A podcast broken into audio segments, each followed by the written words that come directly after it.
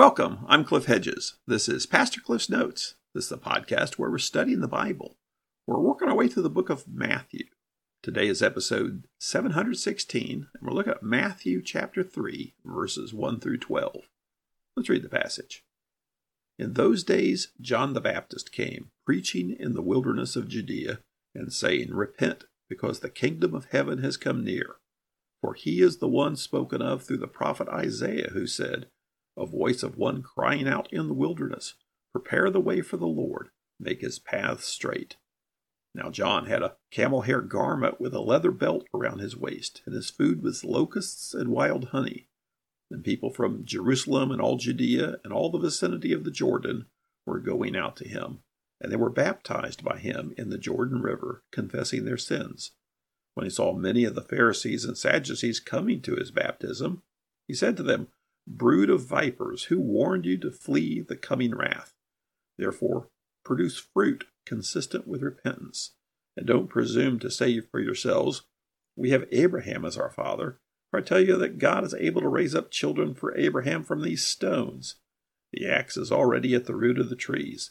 Therefore, every tree that doesn't produce good fruit will be cut down and thrown into the fire. I baptize you with water for repentance. But the one who is coming after me is more powerful than I. I'm not worthy to remove his sandals. He himself will baptize you with the Holy Spirit and fire. His winnowing shovel is in his hand, and he will clear his threshing floor and gather his wheat into the barn. But the chaff he will burn with fire that never goes out. This is the gospel according to Matthew. Matthew is writing this gospel to prompt people to have faith in Jesus. It's not a biography of Jesus because we've missed an incredible amount. We just had the birth narrative, which talked about the genealogy to show that Jesus is the son of David, to show that Jesus was born in Bethlehem, where the Messiah was to be born, to show that Jesus is the king of the Jews, that Jesus is the new Moses. All that happened when he was an infant. Now he's an adult. So we've skipped a couple of decades. So obviously, this isn't a biography. It's not a history book. It's a gospel. And a gospel is the explanation, essentially, of how to have a relationship with God through faith in Jesus Christ. That's the purpose of writing this gospel, for people to come to faith. So he begins in chapter 3 now, verse 1, with in those days. Well, basically, he means at the time of this story. He's not assigning a date to it. He's not given a chronology. It's not important. It's those days. What days? The days that John the Baptist was baptizing. So in those days, John the Baptist came. John, he just appears here. We had background to him in the Gospel of Luke, but here he just appears. He's John the Baptist. And by John the Baptist, we don't mean he's from the Baptist denomination. I mean, by John, he's John the Baptizer. And baptize, literally, the Greek word means immerse or dunk. It got transliterated because it became its own thing, baptism, baptize. And so it never really got translated. If we were to translate the Greek word Baptist, we would say dunker. John the Dunker. And what did John the Dunker do? He dunked. He dunked people in the water. And that's literally what it means. So John the Baptist came preaching in the wilderness of Judea and saying, Repent, because the kingdom of heaven has come near. Well, we often think, okay, what did John the Baptist do? He baptized. Well, he did, but primarily he preached. He came preaching in the wilderness. Now, we talk about the wilderness of Judea. He's really over at the Jordan River. Wilderness is more symbolic. He's out in the sticks, not near the town or anything, but it's more a wilderness of faith. And he's saying, Repent because the kingdom of heaven has come near. Repent is his message. What does repent mean? It means to change your mind, change your attitude, change your behavior, change, turn. Repent means to turn from your wicked ways and take a righteous turn of events. And the reason to do this is because the kingdom of heaven has come near. So turn from sin to God because the kingdom of heaven is here. Now, kingdom of heaven, Matthew doesn't exclusively use this, but primarily he calls it the kingdom of heaven, where Luke and Mark generally refer to as the kingdom of God. What's the difference? Uh, there is no difference. But many Jews didn't like to say the name of God because they didn't want to violate the commandment to take the Lord's name in vain. So you avoided even saying the name of God. And so kingdom of heaven would be used, and so you didn't have to say kingdom of God. So it's not that Matthew is afraid to say kingdom of God, but that's just a Jewishism to call it the kingdom of heaven. And Matthew is writing to a Jewish audience here, so he uses this Jewishism, the kingdom of heaven. The prophets all said the kingdom of heaven is coming, but now John the Baptist and Jesus say the kingdom of God is here. Then he continues, verse 3 For he is the one spoken of through the prophet Isaiah, who said, A voice of one crying out in the wilderness, Prepare the way for the Lord, make his paths straight. This is a quote from Isaiah 40, verse 3. And the original context was the picture of God leading his people from exile in Babylon back to Israel. That would be the, the new Exodus, leading his people back into the promised land.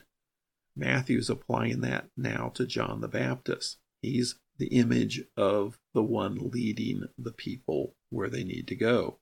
And what he's doing is preparing the way for the coming of Jesus.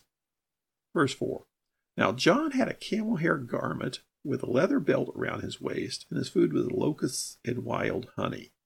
So we could say John is a strange person and he looks and acts like Elijah. We see a description of Elijah in 2 Kings 1 8. Elijah had a hairy garment and a leather belt and lived in the wilderness and was a prophet of God. His food was locusts and wild honey. Locusts were the only insect food permitted in the Mosaic law. So he lives in the wild and he eats wild stuff and has this strange appearance. He, he looks a lot and acts a lot like the prophet Elijah. Verse 5 Then people from Jerusalem and Judea and all the vicinity of Jordan were going out to him, and they were baptized by him in the Jordan River, confessing their sins. Well, he's attracted some attention. Now, most of the Jews believed that prophecy had ended with the prophet Malachi, the last prophet of the Old Testament. But the end of Malachi predicts the return of the prophet Elijah. So now here we have John acting and talking and looking like Elijah. So he's come kind of now in this persona of Elijah, who has been expected to come back, make a return. And so here he is a, as a, an Elijah type figure proclaiming the coming of the kingdom of God. And he's calling for people to repent, to turn from sin, and turn back to God. And it says they were baptized by him. Now, John didn't invent baptism. Baptism was something that had been around for a long time. It's something the Jews practiced, baptism. In fact, archaeological excavations in the area in Jerusalem near where the temple was have uncovered these ancient, they called them mikvahs. In fact, many uh, Orthodox synagogues here, even here in the U.S., have mikvahs today. They're used for ceremonial cleansing, and they're for people not so much bathe for cleanliness, but a ceremonial cleansing where people immerse themselves in this tank of water. And that's what baptism is immersing people in water. So John didn't invent baptism, but he put a different twist on it.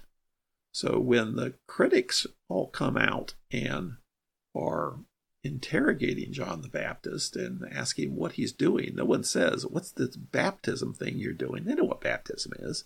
They're saying, Why are you doing it? And who authorized you to do it?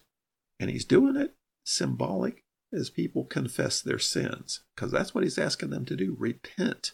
So people are repenting, they're confessing their sins, and he's baptizing them, this symbolic act of cleansing as symbolism of their cleansing from sin. Now, this is not Christian baptism because nobody's claiming faith in Christ.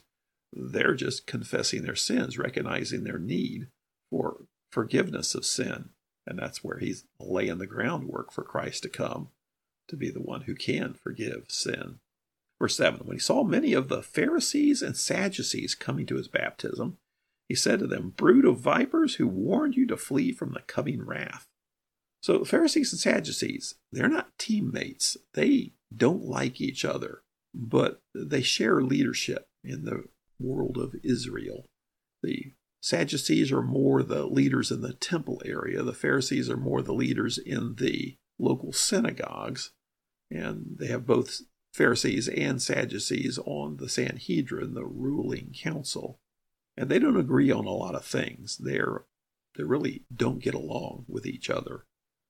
But they're very much worried about new things cropping up that could lead people astray. So they've obviously come to check out what John the Baptist is doing. This is coming to his baptism, not coming to be baptized. And he recognizes them, recognizes they're not there to approve, they're there to criticize. And he calls them vipers, snakes, you brood of vipers who warned you to flee from the coming wrath. Therefore, produce fruit consistent with repentance. Now, repentance is more than just saying, I'm sorry I sinned. Repentance involves change. Repentance with no change is not real repentance. You can't just continue to sin and keep saying, I'm sorry for sinning. True repentance means turning away from that sin. That's what he's calling for here. Produce fruit consistent with repentance, that is, show evidence of actual change. Verse 9, and don't presume to say for yourselves, We have Abraham as our father. For I tell you that God is able to raise up children for Abraham from these stones. Now, the whole point there is they're saying, we don't need repentance. We are Jews. We are children of Abraham. We are God's chosen people. We're okay with God. God's okay with us. And John's message is no, no, you're not okay with God. You're sinners. And you need cleansing from your sin. You need repentance from your sin. You need forgiveness of your sin. And God's not impressed that you're descendants of Abraham. God wants children. He can make his own children. He doesn't need you as the people of Israel. He's chosen to reveal things to you, but you've chosen to ignore him. Verse 10 The axe is already at the root of the trees. Therefore, every tree that doesn't produce good fruit will be cut down and thrown into the fire. Chopping down trees was a metaphor. Uh, Isaiah used it in Isaiah 10, Ezekiel 31, Daniel 4. Those are all places where this metaphor of chopping down trees is used to symbolize the judgment of God on nations. And John the Baptist is saying, and that's what we're about to experience here. That's what you as a people are about to experience God's judgment. Verse 11 I baptize you with water for repentance but the one who's coming after me is more powerful than I. I'm not worthy to remove his sandals. He himself will baptize you with the Holy Spirit in fire. So here John's talking about he's the one proclaiming the coming of the Messiah. That John is just here to proclaim his coming. The real Messiah, the one who's coming to provide actual relationship with God, he's still on the way he says, I baptize with water. That's symbolic. But Jesus baptizes with the Holy Spirit and fire. That's the real deal. That's real transformation. The Holy Spirit means an actual connection with God, a relationship with God. Fire is judgment.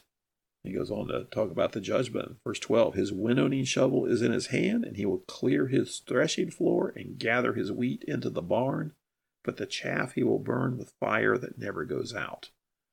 Okay, winnowing shovel. That's this thing you flip the wheat, the squashed wheat. The oxen stomp on the wheat on a rock floor and that crushes it. Then you flip it up in the air with the winnowing shovel or winnowing fork. The wind blows the chaff away as you're flipping it up in the air. What's actually left is the wheat that's left you're going to cook with. And so the threshing is the mashing of the, the grain. The winnowing is the flipping it up, separating the wheat from the chaff. And the wheat is what's being then gathered up and kept. That's symbolic of the righteous, the children of God. And the chaff is what's cast aside, and then burned. And that's symbolic of the unrighteous. So you have this fire motif, the, the vipers who are either killed in the fire or flee from the fire. The trees are thrown into the fire, the baptism with the fire, the fire to burn the chaff. That's all symbolic of God's judgment. So John the Baptist is proclaiming that God's doing something now, that one is coming, Jesus, the true Messiah, and he is going to bring about true change. And John's preparing the way, calling for people to recognize their sin. Religious leaders are already taking note of this. So we're now in the adult ministry of Jesus. It begins with John the Baptist proclaiming the coming of Jesus. And John's message is the Messiah is coming. The kingdom of God is near. There's a need for repentance, a need to recognize that you are a sinner and you need to repent. And this one who's coming, he will baptize with Holy Spirit and with fire. Thanks for joining me. Join me again next time as we continue working through Matthew.